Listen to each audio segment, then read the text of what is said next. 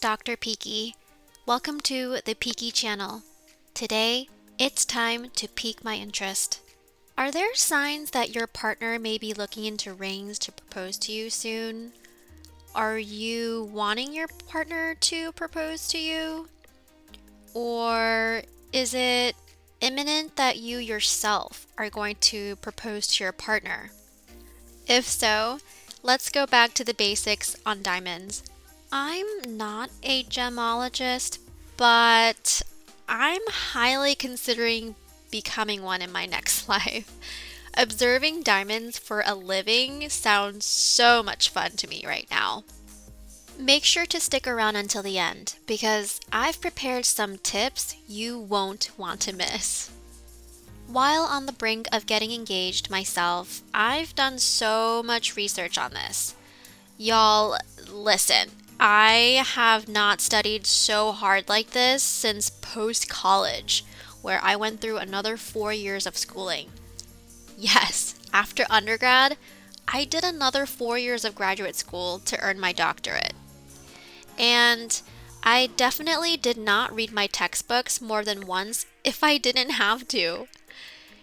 To my defense, back then, there was too much to study anyway, so I moved on quick. There was also no time. With at least three exams a week, I was struggling. But excerpts on diamonds, I'll read, study, pour through photos at least several times. They're nice to look at, wouldn't you agree? I gotta share with you that I dug and dug and dug on this material because I wanted to be prepared when I get asked what I want. At least, the one who wants to propose usually asks what the other wants, right? Long ago, I actually had this thought flicker in my mind that my boyfriend might not ask. Not sure what I think about that. No, I take it back. I do.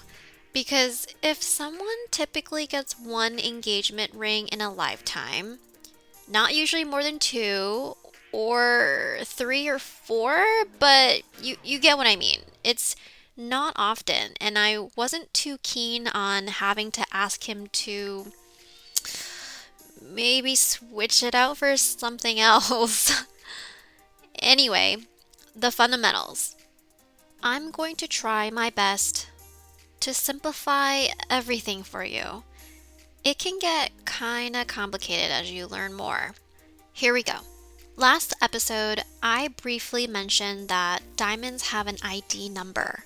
These ID numbers are unique to each diamond that is graded, and they can be used to search the diamond's report card on their corresponding graders directory.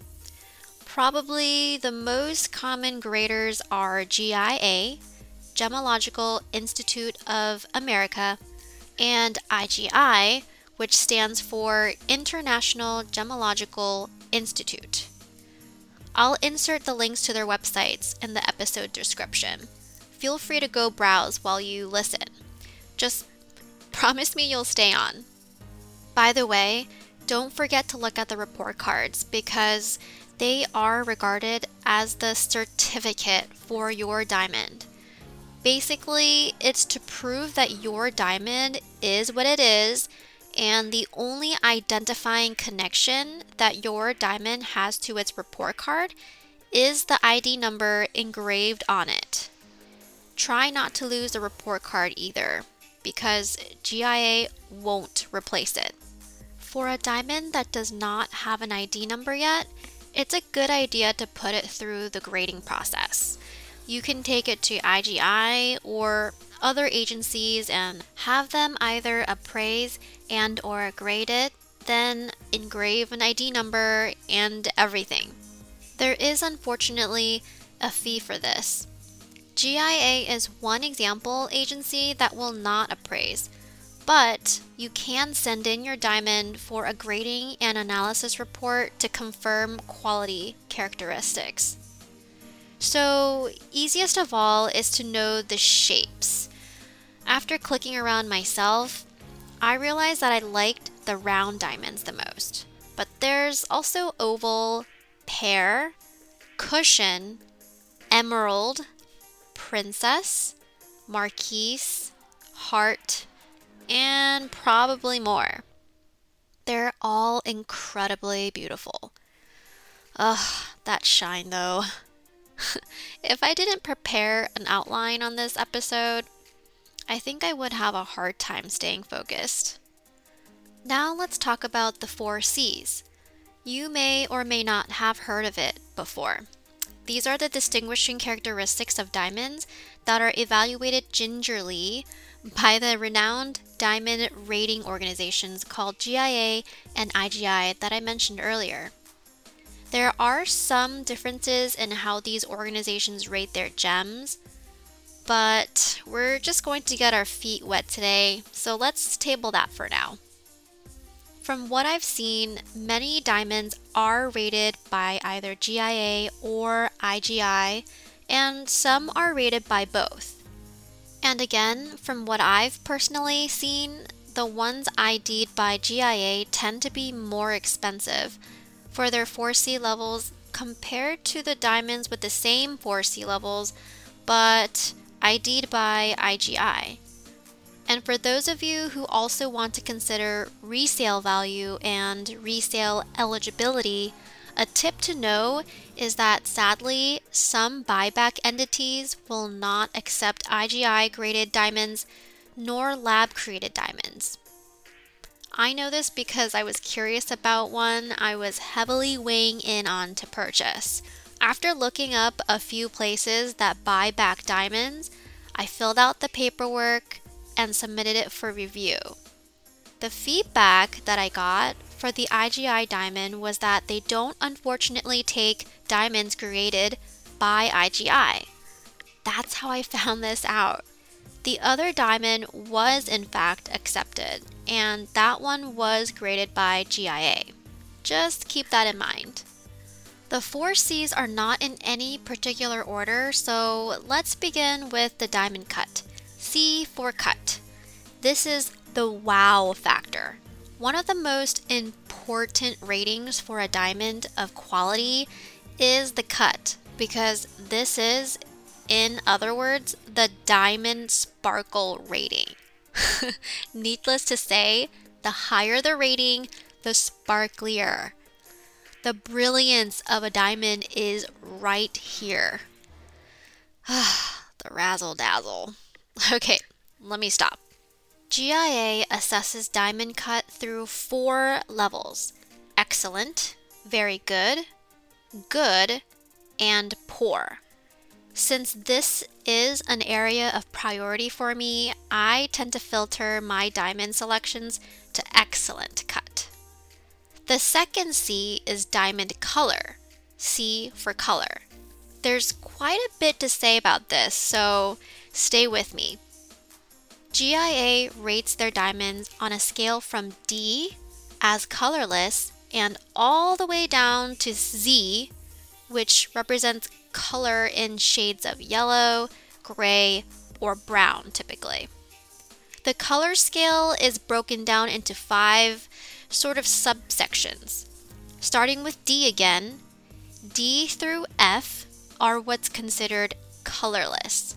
G through J are near colorless. K through M are faint. N through R are very light. And finally, S through Z are in the light subsection. Beware though, some diamonds are given what's called treatment, which can affect the color appearance by making it more colorless. When a diamond gets treatment, the seller is legally required to disclose this.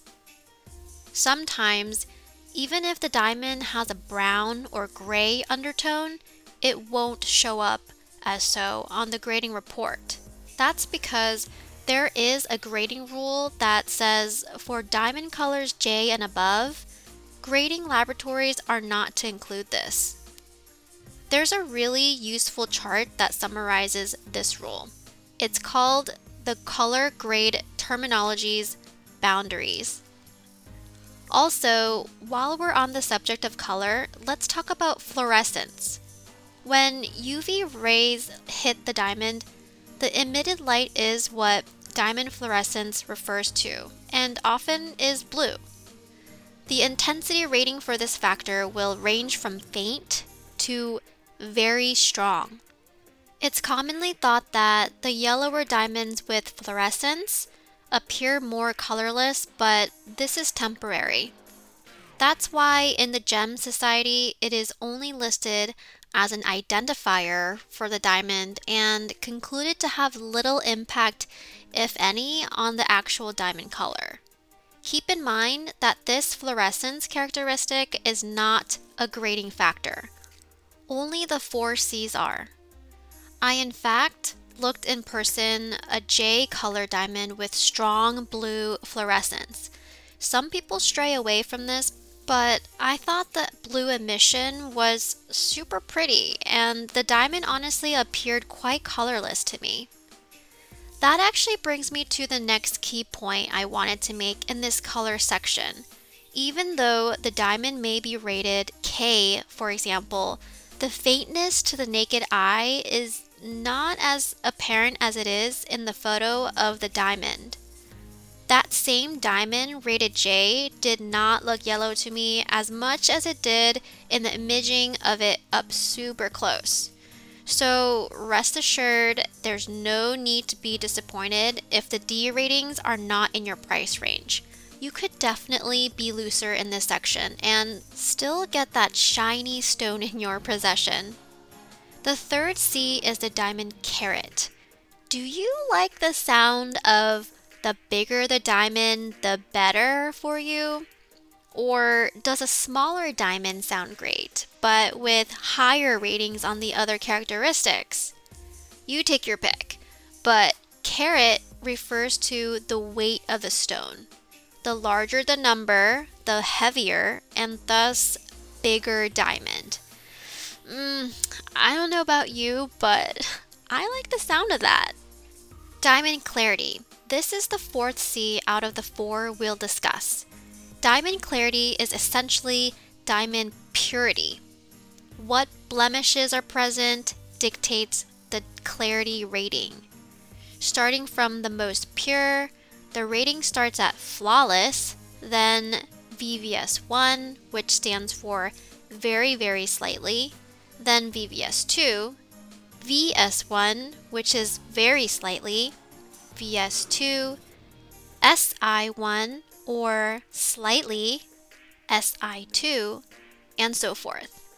Don't freak out if you see multiple flaws on the diamond grading report. They are very difficult to see with the naked eye. To give you some perspective, I am optically impaired, as do all contact lens and eyeglass wearers, though, if you didn't know. But my eyes are considered not too bad. The prescription strength for my contact lens is negative 1.75. For short sighted people like myself, the highest corrective power is negative 12, and an estimated average of most people who are negative 6. The ability to distinguish colors was never an issue either for me at my visits to optometry. I do, however, have other medical issues that I'll go into on another episode, though. The point is, the flaws are hard to see for the human eye. Remember, when I look at diamonds, I'm pouring through the pages. I look at it this way, and then I look at it that way. And still, it was not easy. This is another section you can be looser onto if needed. Diamonds are not cheap. If I had to recommend, I'd say try to stick with VS2 and up. So for my ring, I chose VVS1 because on the diamond report, there was just one flaw drawn and it was so near the edge of the stone that I thought it would be as if it was flawless. Hot tip here is you can even ask your retailer to try to hide the flaw with the prong of your setting when they mount your diamond to it. My second hot tip is to always view the grading report. This is where you'll find a blown up computerized drawing of what flaws are present, where they're located on the diamond, and how they appear magnified. It goes down to the detail you'll want to know. So, we talked about choosing diamonds, but now let's switch gears and talk about the ring band that they are set on. Rings can be divided in several ways. For one, you can organize all of them by the metal they're made with. That's your gold, silver, platinum, and rose gold. Or you can filter ring settings by style, where the design used to mount your stone varies. You can also mix and match the ones I'm about to list out too.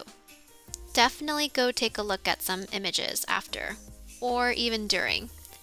It'll help you understand better what I'm about to try to describe. One of the most common and simplest setting is solitaire. This one essentially is a metal band with no particular designs on it. You can further specialize the prong area though. My top choice is the lotus flower solitaire, where the prongs that hold up the diamond are shaped like the petals of a flower. There's also basket solitaire and a few others.